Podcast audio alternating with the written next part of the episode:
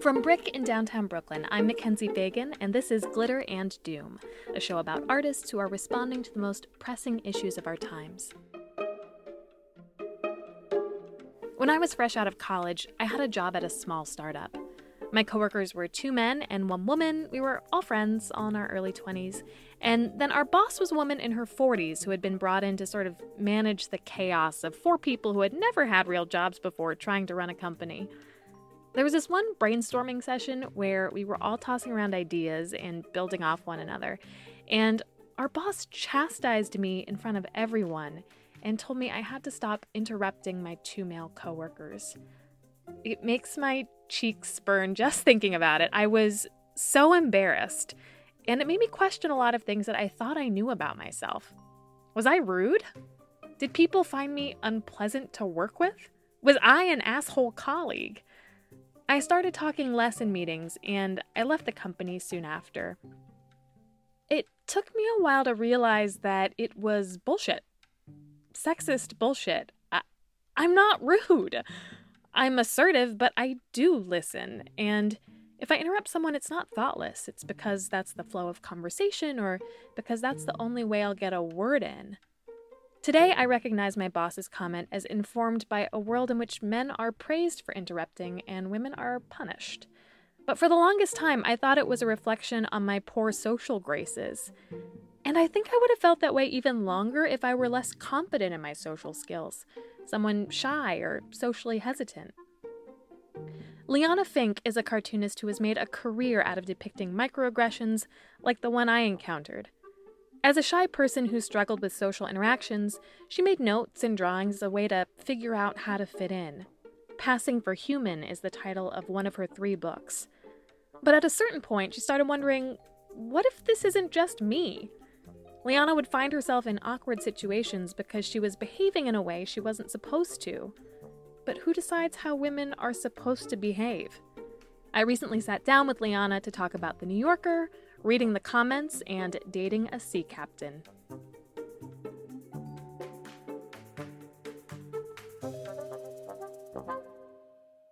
Liana Finck, thank you so much for joining me today. Thank you so much for having me.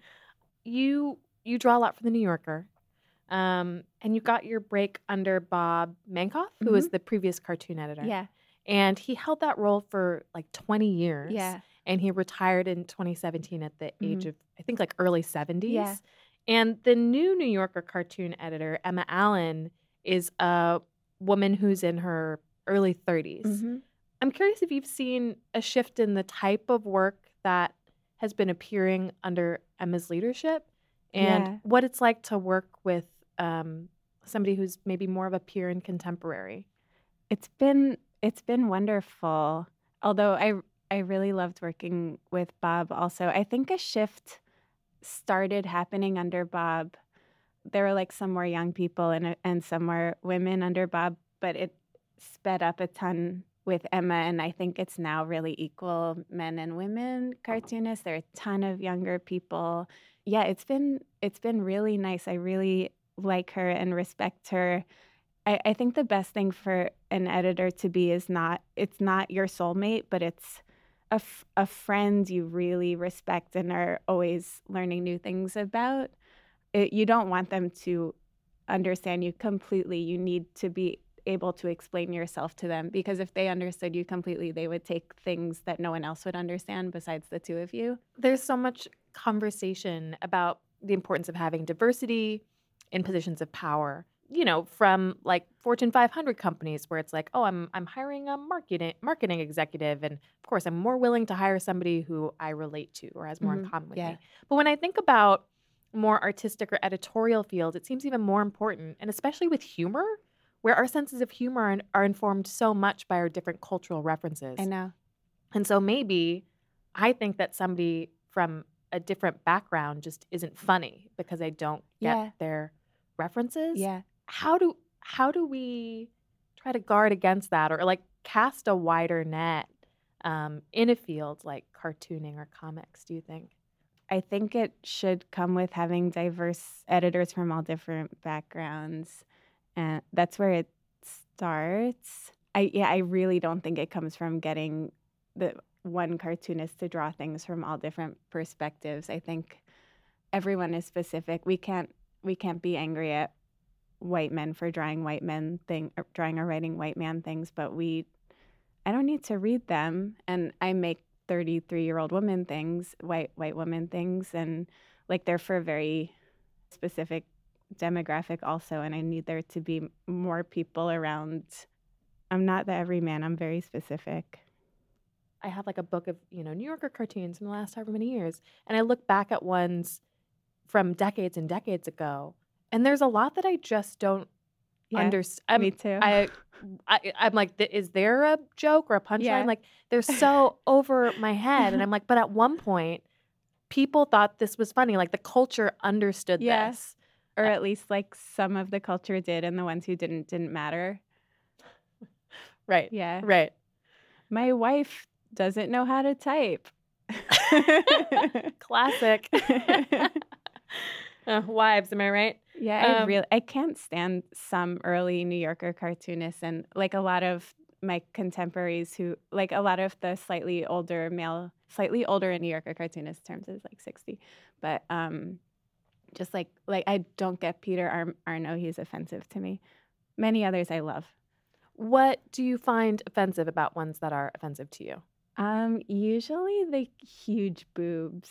Like he draws it, like he draws so many Miss America jokes of like, oh, I I think I'll judge this one or some like I'll judge this contest instead of the usual literary prize I judge. Like look at those gazongas or something. They're just like really not funny.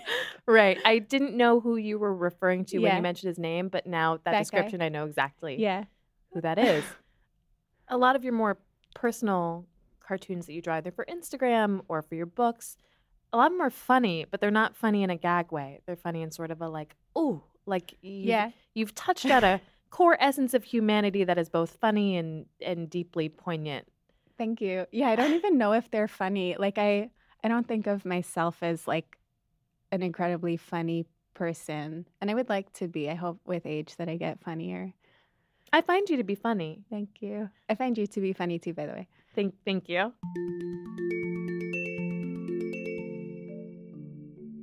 Now might be a good time to describe Liana's work.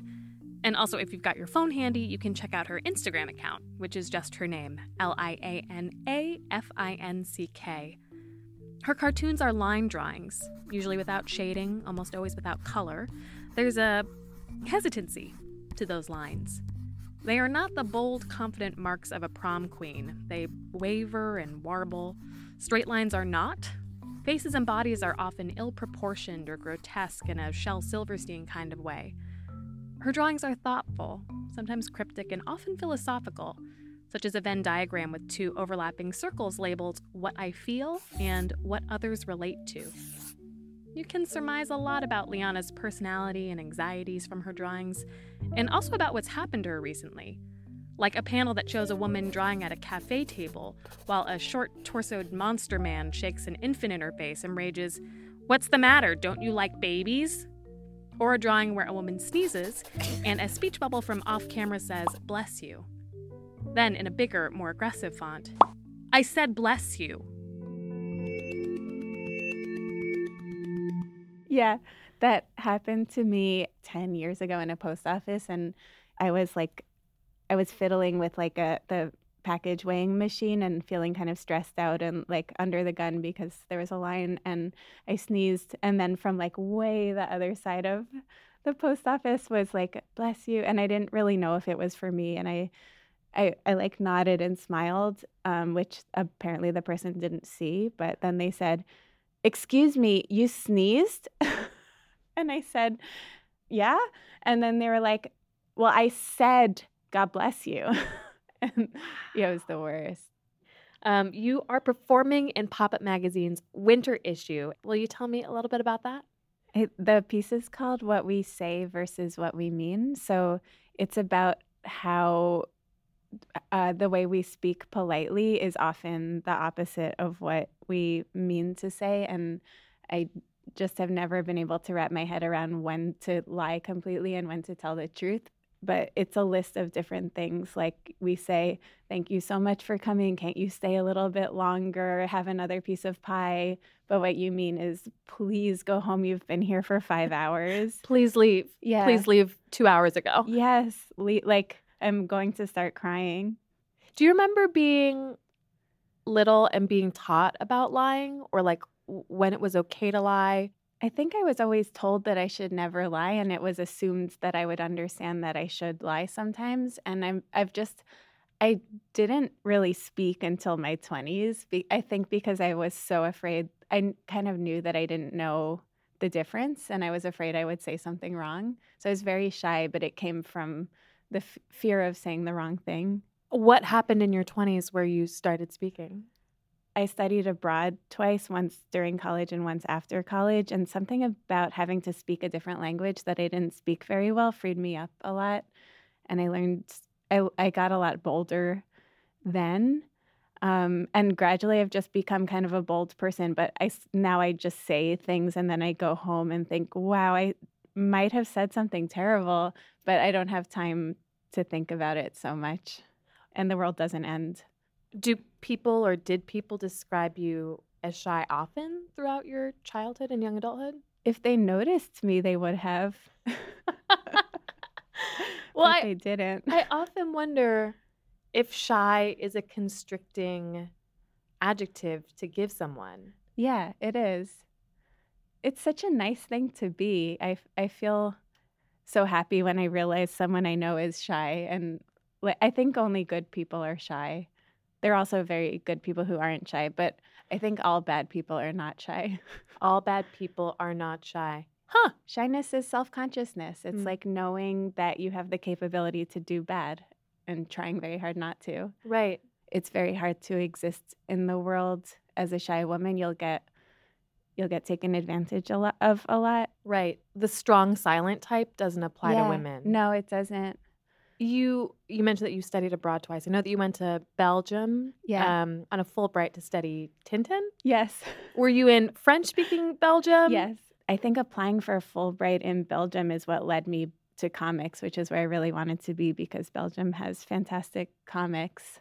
So, what was it about Tintin that made you want to lean into cartooning? I loved Tintin as a kid. What what I do is not like Tintin. It's very straightforward. It doesn't really, there isn't a lot of emotional stuff or nuance. It's just like very well drawn and like very tight adventure stories with like neither of which are my thing drawing like drawing perfectly or telling adventure stories there's so. not like a lot of swashbuckling in your work no there's not and there's no like young detectives or anything and there's no sea captain although i hope maybe one day um, Maybe you'll fall in love with a sea captain. Who knows? Have I? I think I tried that. You um, tried falling in love with the sea captain? I went on a date with one on Tinder just because, but didn't take. No, he was great. It just wasn't a good fit. Liana isn't the only person interested in dating someone like Tintin's best friend, the irascible, pipe smoking Captain Haddock. If you happen to be someone longing to snuggle up on the poop deck or canoodle in the forecastle with a real life sea captain, you're in luck. SeaCaptainDate.com is the internet's number one dating site for sea captains, and it's the first port of call for romance online. What you're about to hear are actual personal ads posted by actual sea captains on SeaCaptainDate.com. Popeye22 from Marina Del Rey says I'm a strong, silent type with rugged good looks. Condo and a jacuzzi on my boat. I'd like to spend tonight with a somewhat thick, attractive lady. I love both salt and freshwater chicks. Two scoops of chum and plenty of bait. Seahawk from Long Beach says When and if we come to terms and you agree to trust me, I'll totally control you like my ship. Chips Ahoy from Galveston says, I'm gonna come right out and be honest with you. I have a hook. It's on my right arm. It's not a big deal. People hardly ever notice it. It's a functional hook, and I can swap it for different attachments. I have some pretty cool ones, and I can't wait to show you them all. All hands on Dick Silver Lake. Hey, I'm looking for a chill girl who's down to party on my dad's boat sometime. No drama, please. Phil Collins fan from Port Arthur, Texas says. Age is not important, but you should be a size 11 shoe, size 8 10 dress, and really like homosexual men. My style of the week is Sea Captain Goth. I like to make money and spend it on travel, fine dining, luggage, clothes I wear in. I am a high maintenance sea captain who likes day spas, and I want to dress you up and take you places. You must be crazy, sexy, funny, loud, skinny. Navy SEAL 51 from New Jersey says. My favorite show right now is Mad Men. It's amazing. I don't know, but something about that Don Draper really reminds me of my younger self. Except I never worked in an ad agency. I have always worked on a ship. Shark Week Rules from Stockton says. I enjoy spending time outdoors, the sound and sights of the ocean, the start of a new day at sunrise, the color of sunset, and light BDSM. Banana Boat from Virginia, who is 60. I'm not looking to have sex or get oral in the car. I'm interested in old time courting with an attractive woman. I love to hold hands and kiss and snuggle. We can go out sailing, out to dinner, concerts, sporting events, shopping, movies, etc., etc. I would prefer someone that is under 21.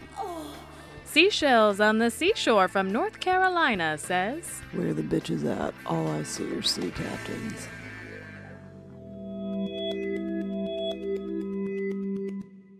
I want to come back to the piece that you're performing at Pop Up and this idea of saying the opposite of what you actually mean. And it reminded me so much about this meme or tweet that I saw where a woman's like psyching herself up and she's like, I am empowered and I am going to live my truth from now on. And then a waiter brings her something that she didn't order and Yeah. is like, is everything right? She's like, yes, this is so great. Thank you. Um, I mean, do you think that that is a particular struggle for women or is this just part of the human condition?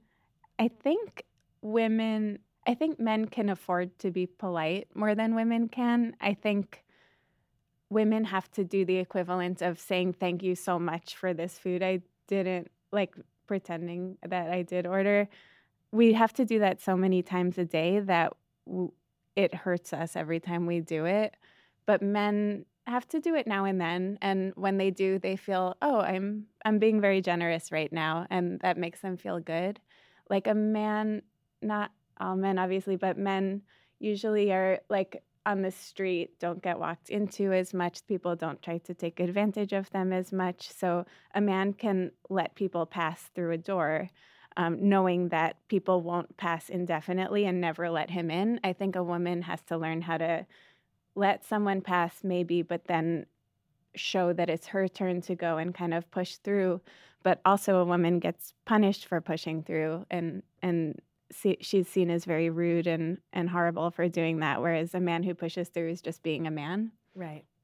it's complicated. I, i'm quite rude. I was a very polite kid and i've turned into a pretty rude adult and i think i have some kind i've been traumatized by having been polite and and suffered for it Do you think that you're rude, a rude adult? I'm I'm rude in some ways. I I've given the finger to someone in the past 24 hours on the street. Can I ask about the context? Yeah, I was midtown. It was crowded. I was trying to get into a bar to meet someone and and there was just a steady stream of pedestrians on the street and and I had to make an odd turn to get into a door and I went like that kind of to signal that I'm going through and someone exclaimed a curse word at me for doing that and then I gave him the finger. A lot of your work depicts things that you call micro unkindnesses, which I I had been using the word microaggressions. Yeah, did I say micro and I would probably just couldn't remember the term microaggressions or thought it was patented or something and said the other thing. I feel like microaggressions have only sort of recently, at least for me, but I think for the culture at large, um, come into focus. It's such an important term. Yeah. Like I think before the word microaggression started being used, I just thought that it like well, that's life. The onslaught of daily things that happen to you, of daily indignities, or somebody being aggressive or terrible or racist or sexist or any of these Right. things, that that was just sort of like a normal Yeah. interaction. I think it's just called micro because it happens to women and people of color and other people who don't like quote matter. Um, it would be macro if it happened to powerful white men. Right. I mean, I also I also like setting it off as micro because it's like, okay, the macroaggression is systemic racism. Right. And the microaggression is like, oh, we can still name that as an aggression. It's just like a trickle down effect. Yeah, it's like the on the ground happening instead of the big newsprint newsprint ideas Right. version of it. But what I love about the fact that you choose to center on these microaggressions, that you dedicate like an Instagram post to them, is that it feels like it gives them real weight and importance. That Thank it like, you. Yeah, that's the point. yeah, Yeah. okay. I That's was also why I answer comments because you're told to ignore the comments, but the comments are like the comments are too like too small for you to care about, but they're I don't think they are. I think they count and I think random people's like mean mean voices count as much as like the government's mean voice. So a lot of these vignettes that you're talking about, it sounds like you enact them in real time, walk away from them, think about them, process them, and then they end up in your work. Yeah. I, I have an Instagram feed where I draw a lot of vignettes about strange interactions with strangers, which seem to happen a lot and which I just need to figure out. I, I think when when I make these kind of social cr- social pieces like like the what we mean versus what we say or a drawing of a man yelling at a man about a dog biscuit it's to figure out like why people act certain ways because it, doesn't it's not obvious and if you figure it out then you'll know how to react next time You have an Instagram account with, uh, as of today, 389,000 followers. How does that make you feel? it makes me feel I don't take it very seriously because it's such a strange bubble and there's a lot of crap out there. But is that's not a bad word, right? Oh, it's not a bad word, but if you want to use a bad word, you can use a bad word. That's Crap. okay on this show. Okay. I will sprinkle some in. I mean, no pressure, but you're welcome Okay. to. so I don't take it so fucking seriously. but on the other hand, it's I think it's been definitely the best thing for my art because it's freed me up. I've had a ton of stage fright when I'm doing work for money or work for a magazine I respect. I'm trying so, or or for a publisher trying to measure up and be like a passable comics artist or cartoonist and on Instagram there's no I've, I don't feel that there's any person watching over me and I can do whatever I want. So it's freed me up a ton. And I think that's really good for me. I see that you respond to comments on your Instagram pretty frequently. Yeah, it's a compulsion. I need to stop. Does it? Yeah. So you read the comments that people write. Not not all the time, but if I do, I just feel so compelled to respond. I respond to spam emails. I, I don't know. What do you respond to spam emails? Um, I say like, no, thank you. Dear, dear, uh, dear Prince from Nairobi. No, thank you. I am not at this moment interested. Best of luck, Liana. Yeah. but then again, I so okay, here comes a genuine curse word. I didn't respond to someone once who wrote to me with a very long idea for a cartoon, and um, that was really dumb. I didn't respond, and then like three days later, he wrote, "Well, fuck you then." So I think responding is from fear that if I don't, like deeply ingrained fear that if I don't respond, people will come after me. Regis, I'd like to phone a friend.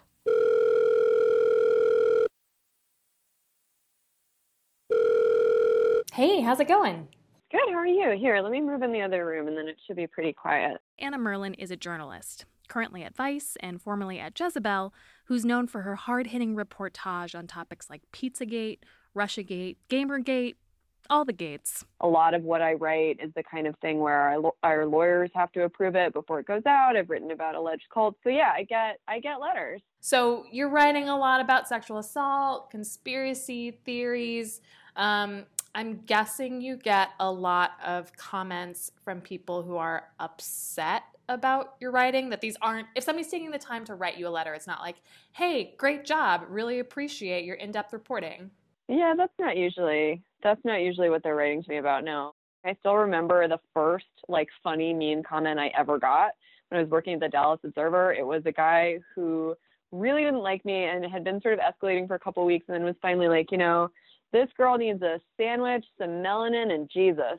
And I was like, that is so specific. That's incredible. I guess maybe I do need all those things. I loved that one. I asked Anna if she set guidelines for herself about reading the comments. So the the thing that I I have always known about myself is that I am more entertained by mean comments than other people. They don't affect me emotionally. They never really have.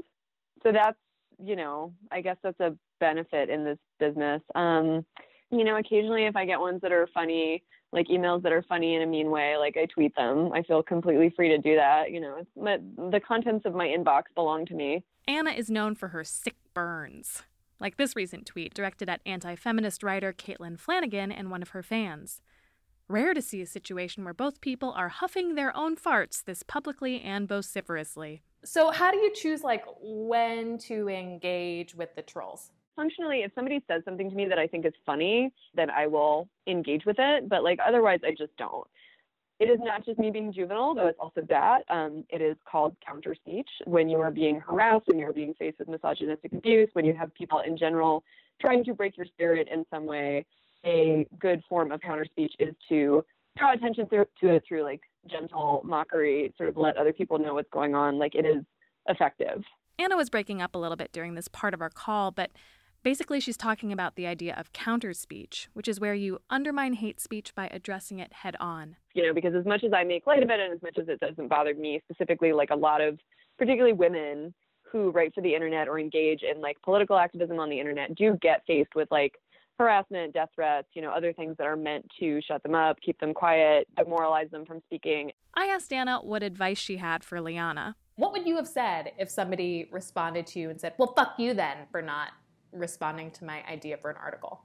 I mean, I would probably tweet it because that's very funny. That's also like a really classic sort of like man on the internet thing is like, let me first of all tell you how to do your job. And then secondly, when you're not receptive to it, I'll get really mad um, I think a lot of women are familiar with that sort of toggling between like flattery or praise or trying to be quote unquote helpful and then immediately getting hostile. So I think there are two different things to break out here. One is like responding to fan emails or like responding to people who send you nice letters. And like I always respond to those people. I get a relatively small number of those. Liana probably gets more. Um, the second thing is responding to criticism or people being obnoxious or people sending you whatever unsolicited feedback of any kind on your work, which is like I think the important thing to kind of remember about that is that it can be a drain on your resources. You only have a limited amount of hours in the day or time that you can spend on your work. And if you are putting a bunch of attention into responding to that kind of stuff, like what I would look at it as is like someone is stealing your time. Just remember that like that is not an obligation that you have to honor just because somebody else wants you to. Do you see your work as political? Yeah, definitely. It's I think one it's political in saying that the small things count and two, it's political in looking for injustice that isn't just a one off. It's like, I, I don't think I would want to draw a one off injustice. I think I want to draw things that happen to me but could happen to many people and have happened often. I do I do notice that I come off as the victim all the time and I feel a little touchy about that. I feel a little bad about that, but there you go. I I do. it seems like a lot of what you do in your drawing is that you're researching human interaction. Yeah. Um, that you're trying to sort of like organize things for yourself about, oh, like in this type of interaction, this is something that people do. Do, do you remember there being a shift where you're like, oh, I'm starting to recognize these patterns, and now I'm starting to call those out as like larger societal issues, not just uh, my own personal grievances? I think that's exactly why I stopped being shy. I think when I was shy, I thought I was very different from other people. Maybe I was, maybe I wasn't, but I thought I was. And Um, I thought anything that happened to me happened to me because I was the way I was. And at some point, I realized it, it coincided with feeling, beginning to feel very feminist. I realized that things happened to me because I'm a woman and like part of various different groups of people, um, and not because I'm like one of a kind, bizarre entity. I still ident. I. It's weird. I. Oh, I'm gonna have said weird too many times. It's weird. I identify as weird, but I also think every a lot of people do and i think i'm writing for other people who identify as weird rather than to set myself apart from other people which which has been a really big shift i, I think the loneliness has has gone and that's amazing in my life do you have any advice or words of wisdom to weird shy girls oh my gosh i i hope it's easier for weird shy girls now than it was when i was one um, i hope I, I think the advice is to find other weird shy girls um, and to to be proud of being weird and shy and to re- read. It's okay to be friends with people who are dead. Like right, like books count as friends, but also friends are important. Regular friends. living friends. Yeah, yeah, living friends are important. But if you don't have them, books count and are real and make art and learn to not give up if people don't understand your art. Keep going exercise. That you don't have to take that advice, but I wish I had learned about it earlier. It's good to like be outdoors and stuff. If people are interested in seeing your piece about what we say and what we mean, where can they find Pop Up Magazine? It's at popupmagazine.com and it will be at BAM in Brooklyn on February 12th and 13th, both evenings, and other cities um, between the 6th and I think the 22nd of February. People can find it all at popupmagazine.com. And in case people aren't familiar, uh, Pop Up Magazine is this amazing um, live magazine where you have different writers and illustrators and artists of different kinds, each presenting their pieces if in a magazine. And if you aren't there, it doesn't exist anywhere online. Yeah, so if you can sounds, go see it, you should. It sounds odd, but it's really amazing and feels effortless and very wonderful. Liana Finck, thank you so much for joining me today. Thank you so much for having me. It's been really nice. I appreciate your time so much. Thank you. Same.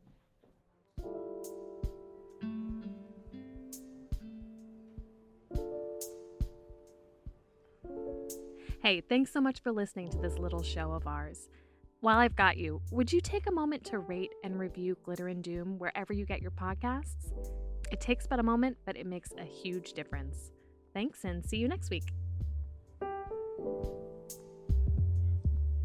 Glitter and Doom is made by me, Mackenzie Fagan, Ross Tuttle, Isabel Alcantara, Mira Al Rahim, Naeem Van, and Eric Hogaseg.